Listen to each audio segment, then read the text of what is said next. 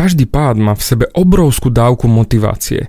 Samozrejme, je tam aj bolesť. A je len na tebe, čo si vyberieš, čo ťa bude motivovať. Či ťa bude motivovať tá bolesť z toho pádu a budeš konať napriek tej bolesti a ja makám, alebo bude ťa motivovať ten cieľ, ktorý chceš dosiahnuť a to bude tvoj smer. Pretože potom, keď dosiahneš ten cieľ, ja ti ručím za to, že bolesť si nebudeš pamätať, ale výsledky, tie budú navždy.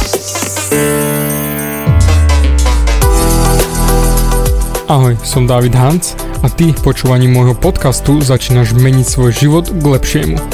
Som transformačný coach, mentor a vzťahový poradca a za 10 rokov som pomohol tisíckam ľudí zmeniť sa. V tomto podcaste nenájdeš žiaden bullshit, ktorý ti tlačia do hlavy inde je kombináciou transformačnej psychológie, resetu myslenia a podvedomého preprogramovania mysle.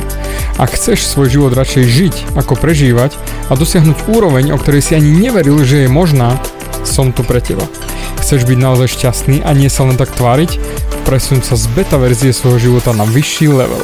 Pomôžem ti zmeniť nastavenie mysle tak, aby bola alfa verzia tvojho života presne taká, ako si praješ. Som rád, že si tu. Ahoj, tu je David a toto je nastavenie mysle číslo 128 a ideme hodiť oko alebo ucho na tému bolesť. Pri akomkoľvek osobnostnom raste je jednoznačne bolesť. Bolesť, vnútorná bolesť zo zmeny, bolesť z niečoho, lebo vlastne ty by si chcel byť od prírody v rovnovážnom stave. Čiže povedzme rovno lenivý. Nechceme sa hýbať dopredu, nechceme sa hýbať ani z gauča, vymysleli sme od ďalkového ovládania až po robotov, ktorí nám povysávajú obývačku. Jednoducho máme naozaj všetko preto, aby sme sa nemuseli hýbať. Lenže ak ty sám sa nedonútiš hýbať, to znamená posúvať vpred, tak povedzme si to úprimne, začneš hniť. Začneš sa flákať, začneš naozaj zakrpatievať, tvoje svaly začnú ochabovať nielen fyzicky, ale aj mozgovo. A toto je ten problém.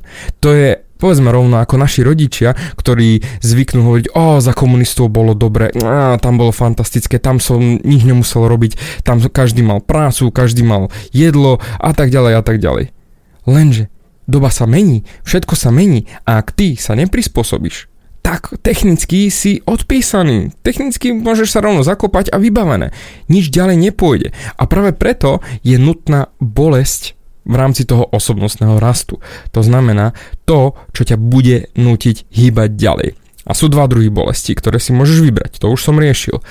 Buď si vybereš bolesť ktorá ťa donúti, že a už je všetko tak nahovno, že nebudeš mať inú možnosť a hýbať sa vpred, alebo si tu bolesť spôsobíš sám a budeš sa hýbať vpred na základe svojich podmienok, na základe svojho smeru.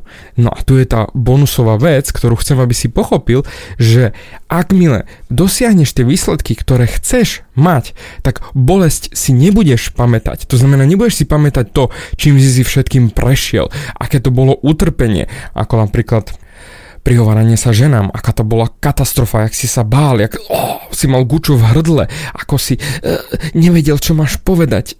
Nie, to si nebudeš pamätať. Tieto veci tvoj mozog vyhodí a mozog si bude pamätať len to, že si sa prvýkrát poboskal, len to, že ste sa objali, ten tvoj prvý sex a tak ďalej a tak ďalej. Všetky tie krásne veci, to manželstvo, to čo mám teraz ja, z čoho sa ja teraz teším, jednoducho to je presne to, čo ťa bude motivovať konať ďalej. Nie tá bolesť, pretože keď si raz vyberieš bolesť motivácie, ale tú svoju vlastnú, nie že si bol lenivý, ale tú, že na sebe makáš, tak automaticky si budeš pamätať len výsledky, nie tú bolesť, pretože bolesť je dočasná, ale výsledky sú technicky nekonečné.